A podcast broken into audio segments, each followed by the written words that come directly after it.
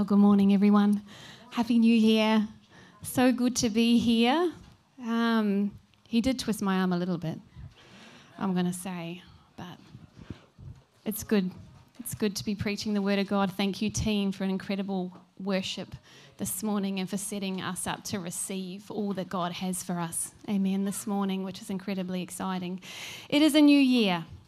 And um, this is often a reflective time for a lot of us. We think about what we want to achieve, what we want to do in the coming year. It's a hopeful time, there's a newness about it, there's lots of possibilities ahead. And for some of us, we feel quite invigorated by a new year. Our hearts and our minds can be filled with endless activity of all the goals and everything that we're going to achieve. For others of us, this time of year may already feel a little bit exhausting. We may be recovering from the washout of the end of last year. We can feel almost a little overwhelmed going into a new year. There are mountains in front of us, and I know Matt talked about that this morning. There are many of us here today where there are mountains in front of us in this new year. There's challenge ahead of us. It's a bit scary almost. It's the unknown, walking into the unknown. And uh, kind of it all, almost feels too much at the beginning of the year. For others of us, we're really unsure of what we think about the new year, bit indifferent, just want it to count. Hashtag be better this year. Okay? Now, whichever one of these categories we may fall into right now, I want us to breathe deep this morning. I love that Matt said it, I love that the worship team set us up for it. I want you to breathe deep this morning. I want you to take a deep breath in God. I want you to lift up your eyes this morning. I want you to lay aside all the aspirations, all the goals, all the plans, even those mountains. And I want you to consider a question this morning that's going to be key to how you experience every aspect of your life this year. The question I want to ask you this morning is how can we walk more closely with God in 2024? How can we walk more closely? Not just walking, but more closely with God this year.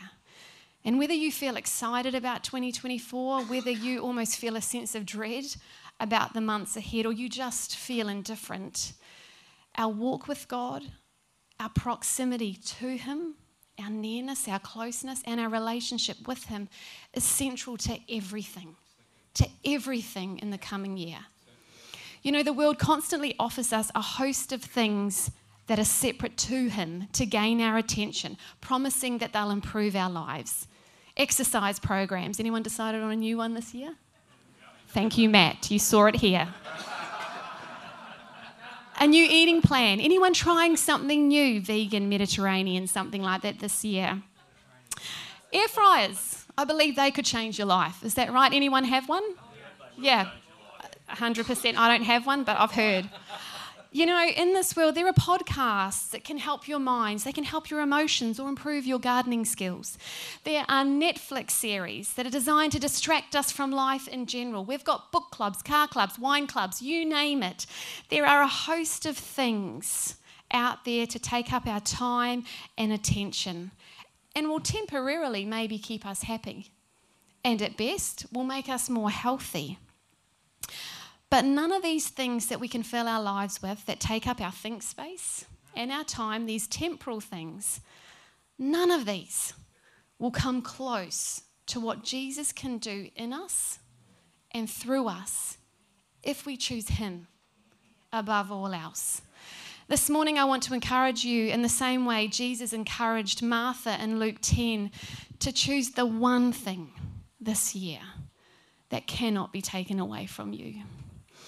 A wise man once told me that during a conversation with God, the Lord, the Lord told him that true success in life was measured by our dependency on Him. Nothing else. None of our achievements, nothing that we do, but true success is about our level of dependency on Him. Hashtag Kerry Walsh, that wise man. And I believe that is how God wants us to walk with Him this year totally dependent, shoulder to shoulder close. I'm talking close, close, like shoulder to shoulder close, in step with Him every day. Amen. Let's pray this morning. Father God, I thank you for who you are. I thank you that you are a good God and that you love us and you desire for us to walk so close to you this year. I pray this morning, Father God, as we come around your word and Holy Spirit, as you anoint it today, I pray, Father God, that you would put a seed, a fresh seed in each of us to de- desire the things of you, Father God, and to set our face toward you for this year that we would walk with you, not separate, no distance, Father God, but that we would be in step with you every day of this year. We pray this and we ask you, Holy Spirit, to be with us this morning. In Jesus' name, we all said, Amen. Amen. Amen. So, how do we cultivate a closer walk with God? Well, we're going to start at the very beginning.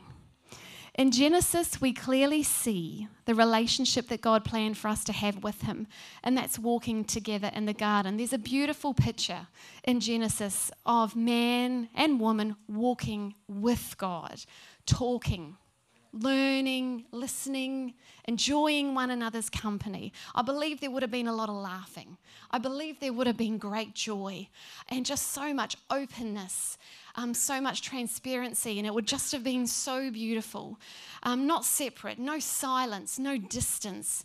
And that was the plan that God always had for us. That's how He longs for us to walk with Him in 2024. It's actually the picture that our heart longs for, that ache that lies in each of us when the world fails time and time again to deliver. It's that ache inside of us where we want to actually be with God. Here we're free. There's no angst, there's no pain. Everything was as it should be. It's a place where we can breathe. There's no fear, no doubt. It was simple, it was pure, and we were so free with Him being with God, present in the moment. And, church, I want you to know this morning this was always His plan for us. This is His plan for us to walk this way. And even when sin entered the world through man's disobedience and the garden was corrupted, God's first response, everyone say first. God's first response was to address the sin and prophesy the person of Jesus who would restore what had been lost. Genesis 3 is often referred to as the proto evangelium, which is a fancy word, which literally means first gospel. It's the first mention of Jesus. And in Genesis 23, we uh, sorry, 3, we have two messianic prophecies. In verse 15 and 14, God addresses the serpent, Adam and Eve, to judge their sin and the consequences of their action. Importantly, God addresses the serpent first, the animal that Satan used to deceive Adam and Eve. But not only is the enemy judged, justice is served, and it's a killer blow. And I love this. Let's read this together. Genesis 3 14 and 15. This is from the Amplified Bible this morning. The Lord God said to the serpent, Because you have done this, you are cursed more than all the cattle and more than any animal of the feed, field. On your belly you shall go, and dust you shall eat all the days of your life. This is judgment. And I will put enmity, open hostility between you and the woman, and between your seed, your offspring, and her seed. Note the capital S. He note the capital H, shall fatally bruise your head, and you shall only bruise his heel. Two things quickly this morning here. Here, the woman's seed is not mankind in general. This isn't just all the generations that came from Eve. This is, in fact, an individual representing all of mankind. He, Jesus, shall fatally bruise your head that he is the individual who will wound the enemy once and for all. In other versions, we may read that he will crush the head of the enemy. Either way, it's all over. It's dead. It's done. This is the first picture of Jesus' triumph over sin and Satan at the cross. The second thing it says here, and you shall only bruise his heel. The bruising of his heel is a picture of the wounding and the death of Jesus on the cross. Satan believed at this moment he had had some kind of victory over Jesus. But instead, Jesus showed complete dominance when he rose from the dead, breaking the power of death, victorious over the enemy once and for all. Jesus would deliver the fatal blow to the enemy that would restore relationship with God and man. God's plan right here would ensure that in the absence of Eden, that's the world we live in now. This is no Eden. In the absence of Eden, we would still, though, experience the presence of God because of Jesus. Amen. Walking more closely with God in 2024 begins with number one, being assured that God desires to be close to us. We need to be assured of this. This truth needs to anchor us this year. Anchor us in those mountain seasons when the storm comes. We need to be anchored in this truth. Genesis 3 that we just read proves it. The cross at Calvary proves this. The empty tomb proclaims it. And the Word of God confirms it over and over and over again. Yet some of us struggle to believe this. And at times we resist the invitation to draw near. Why? Well, mostly because we are so aware of our own failings, our shortcomings, that at times we doubt that God would really want to walk with us. If only He saw my behavior. if only He heard the words that I speak sometime to my husband, my wife, my kids. If He could only see the attitudes I house sometimes in my heart against others, my thoughts, the way we fight on the way to church in the car. FYI, he does. Just saying, he sees it all. There's nothing we can hide from him. But you know what? It's true. We're all flawed. All of us. We're all flawed and a little bit hopeless at times. You know, the things we don't want to do, we do them, and so it goes.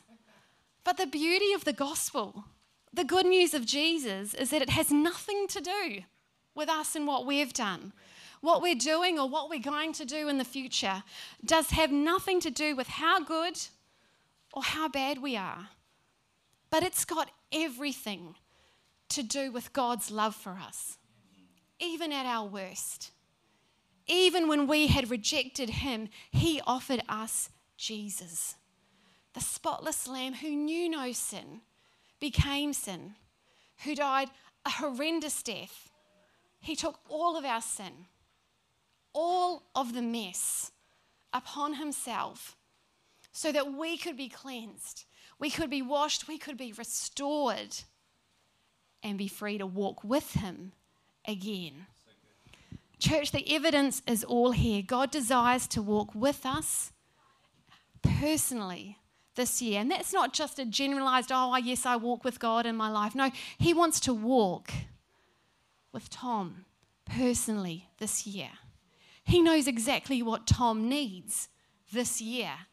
He's going to provide exactly what Tom needs this year because he knows him and he loves him. And it's the same for each of us. We don't need to fear this. God longs for this. God longs to be with us, to speak to us, to encourage us, restore us. That's the heart of God. This truth needs to be our anchor going into a new year. You know, He waits for you every day. He waits for you to come to Him in dialogue with Him. He delights in you. He delights when you feel joy.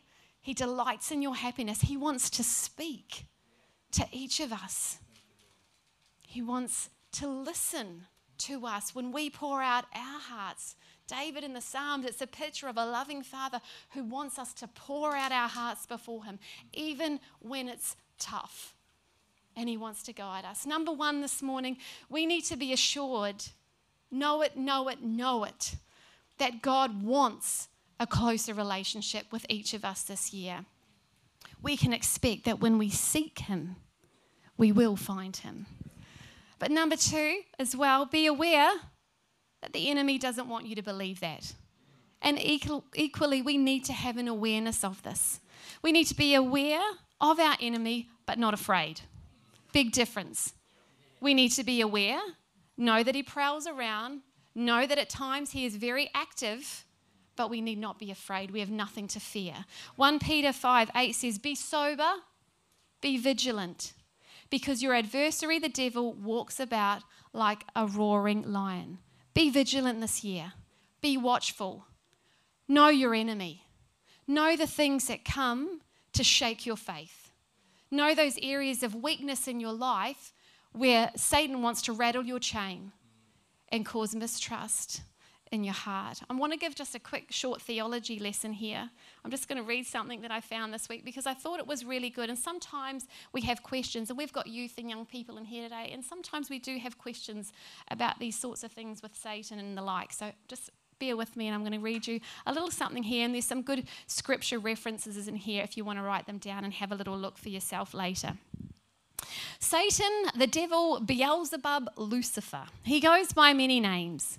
But the most powerful force of evil in the universe has already been defeated. The timer, I love this bit, the timer on the end of his evil activities was set when the Son of God walked out of the tomb. Matthew 28.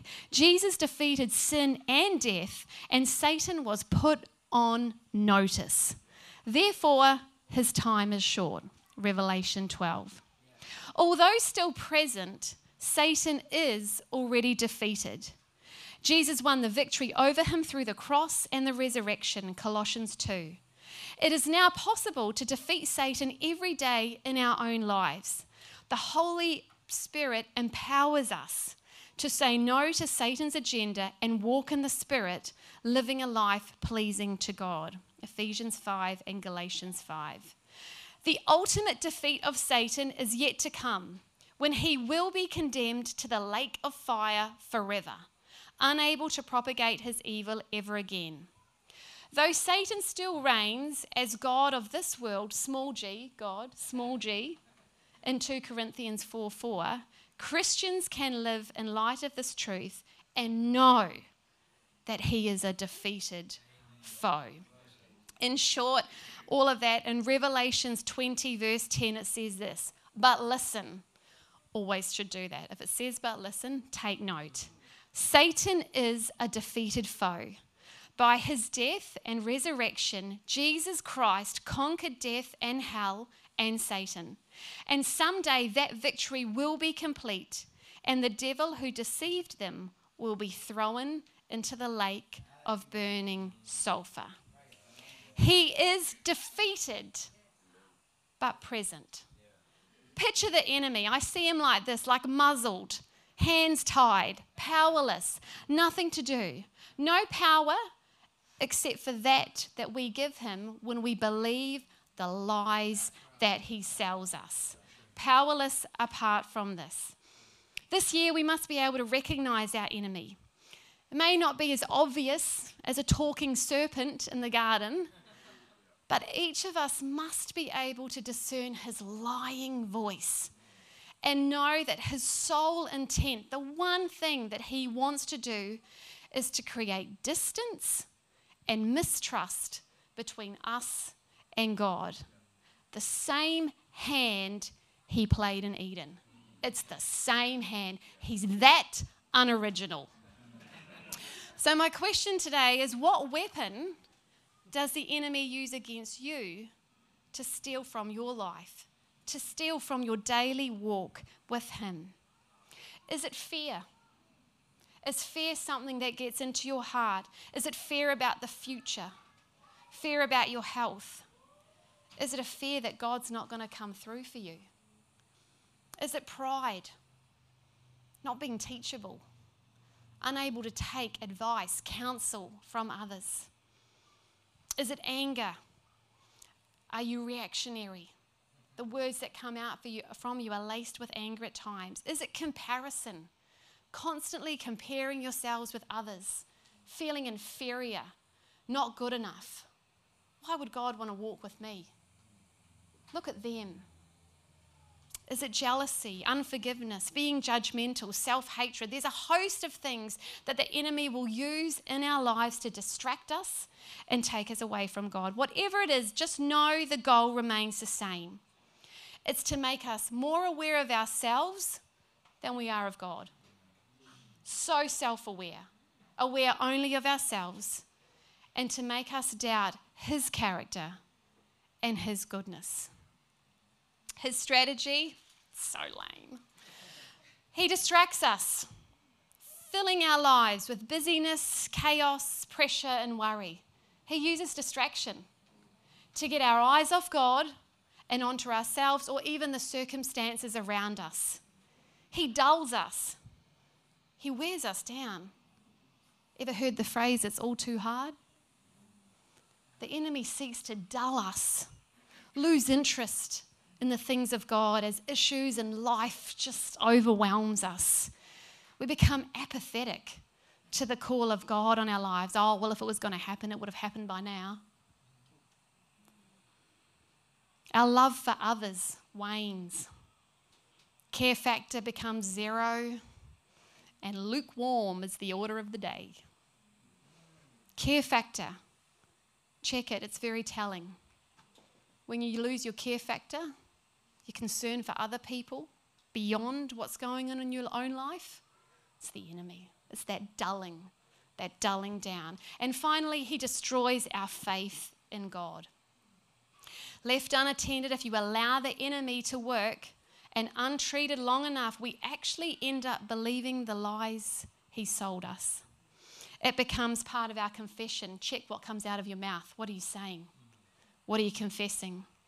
It becomes part of our theology. Our theology gets skewed because we make it work to how we're feeling and not the truth of God's word. It becomes our wound that just festers and festers.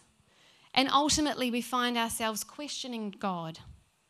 We take the bait and tick one to the enemy. Going into a new year, church, we need to have a healthy awareness, not fear. Remember, he's powerless of the enemy and the way he attacks our lives. And it's different for all of us. We all have different points of weakness that the enemy knows and the enemy uses against us. We need to deal with him. Jail. No trial, jail. Deal with him. Follow the example of Jesus in the wilderness. Use the word of God to defeat him. Confess to others. If you're struggling, church, this year, we're a family. We're here to help one another. We're here to support one another. Reach out, tell someone. This is what I'm struggling with. We're going to pray with you. We're going to believe with you. We're going to stand with you. That's the family of God. That's the church in action. If you are struggling this year, tell someone. We're going to stand with you and see your victory. Whatever you do, don't come into agreement with his lies. Keep your eyes on God and draw near. And finally, today, walking closer with God this year is going to require us to seek Him and follow His ways. I want to finish off today by reading Psalm 23, and I know it's probably so familiar to all of us. Some of us could say it with our eyes closed in our sleep. But as I read it today, I want you to consider the way God walks with us, where He leads us, and how He provides for us. Consider the way God walks with us. Psalm 23 The Lord is my shepherd, I shall not want. He makes me lie down in green pastures. He leads me beside still waters. He restores my soul. He leads me in the paths of righteousness for his name's sake. Yea, though I walk through the valley of the shadow of death, I will fear no evil, for you are with me. Your rod and your staff, they comfort me. You prepare a table before me in the presence of my enemies. You anoint my head with oil, and my cup runs over. Surely goodness and mercy shall follow me all the days of my life, and I will dwell in the house of the Lord forever. Who's doing the heavy lifting in that scripture? It's not us. It's not us trying to work it all out. It's not us trying to make it all happen, provide for ourselves, get it right. He does the heavy lifting. Walking with God puts us in a position for Him to do the heavy lifting in our lives. He's going to do it. There's no strive, there's no struggle.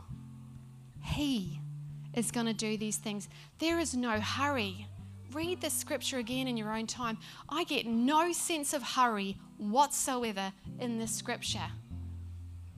Walking with God is unhurried, it's slow, it's meaningful, it's a walking, it's a following, and at times it's just stillness.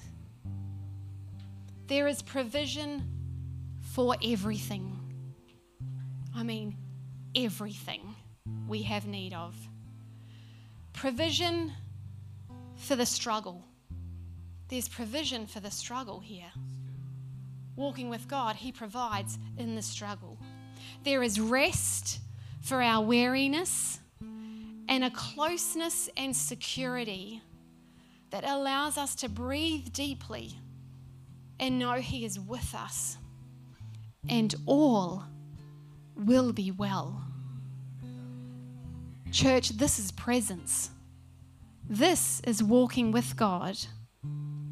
And these are His ways. We need to learn His ways. We need to learn how to be still. We need to learn how to follow. We know how, need to learn how to walk in step with Him, listening to Him obeying Him, being still with Him. There is no checklist for this year of the things you need to do to experience the presence of God. You just need to walk with Him. It's not a Bible plan. It's not the amount of prayer, the amount of word, the things I do, which all of a sudden you start to feel incredibly anxious about because you just can't maintain it because it's not in your strength and it's overwhelming and now you've failed.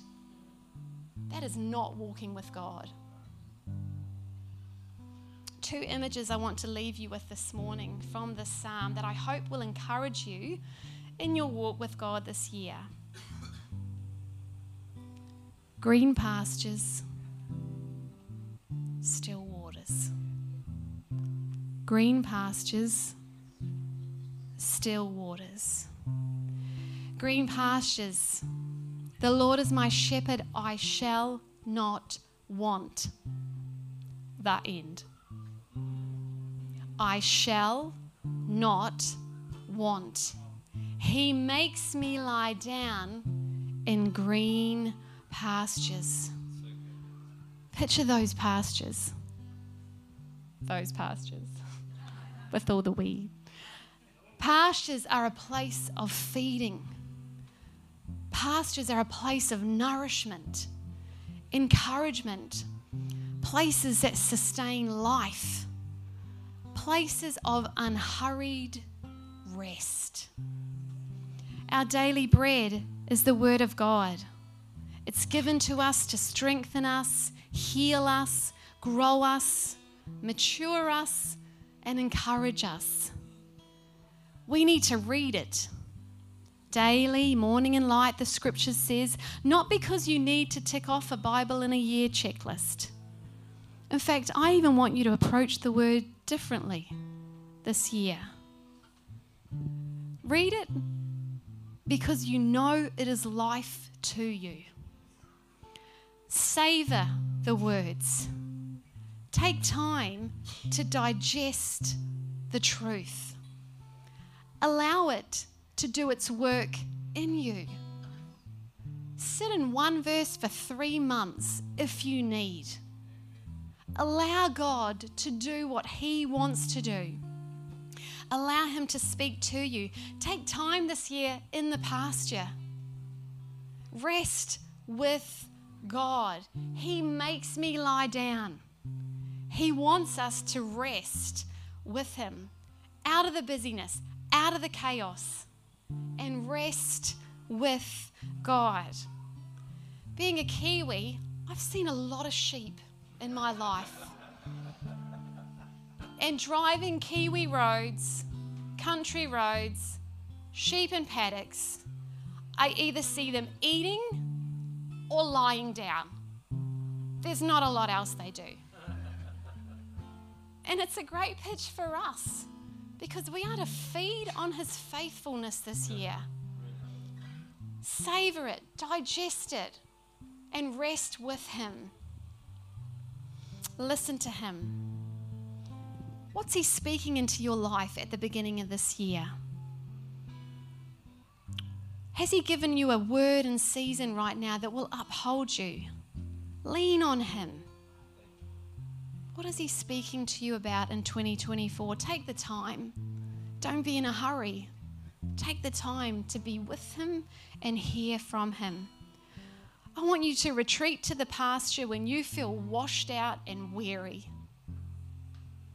Lie down in green pastures and allow Him to renew you. None of this trying to mop ourselves up and sort ourselves out. Allow God to renew and revive you this year. This is walking with God. And finally, still waters. Can you see them? Are you there? Beside a beautiful brook, a river. Saw some beautiful rivers in, in um, New Zealand this year, didn't we, Em? Just gorgeous. The invitation here is to come and drink come and receive from God. Stop doing. It's a message for someone today. Stop doing and receive. Learn how to receive from Him. There is no to do list in the kingdom. Just be with Him. It's a place of refreshing where you can encounter the Spirit of God through your worship, your adoration. It's a place where you find Him, where you see Him. It's a place where you can pour out your gratitude toward Him. It's a place of stillness. It's a place of clarity where we see God. Still waters this year, church. Still waters. Psalm 63, verses 2 to 8 says this I have seen you in the sanctuary and gazed upon your power and glory. Your unfailing love is better than life itself. How I praise you. I will praise you as long as I live, lifting up my hands to you in prayer. You satisfy me more than the richest feast, and I will praise you with songs of joy. I lie awake, thinking of you, meditating on you through the night, because you are my helper. I sing for joy in the shadow of your wings. That's the protection, the safe place, the refuge. I cling to you, and your strong right hand holds me securely. Still waters, there's no rush, a place to be filled, a well of living water. John 4:14. 4, 14. But whoever drinks of the water that I will give him will never be thirsty again. The water that I will give him will become in him a spring of water welling up to eternal life. Church, this year, drink deeply. Drink deeply of him. Don't look to anything else to quench your thirst because you'll always come up wanting. The only thing that will truly satisfy you is Him. Walking with God this year, green pastures, still waters, places of presence, it's where we belong with Him.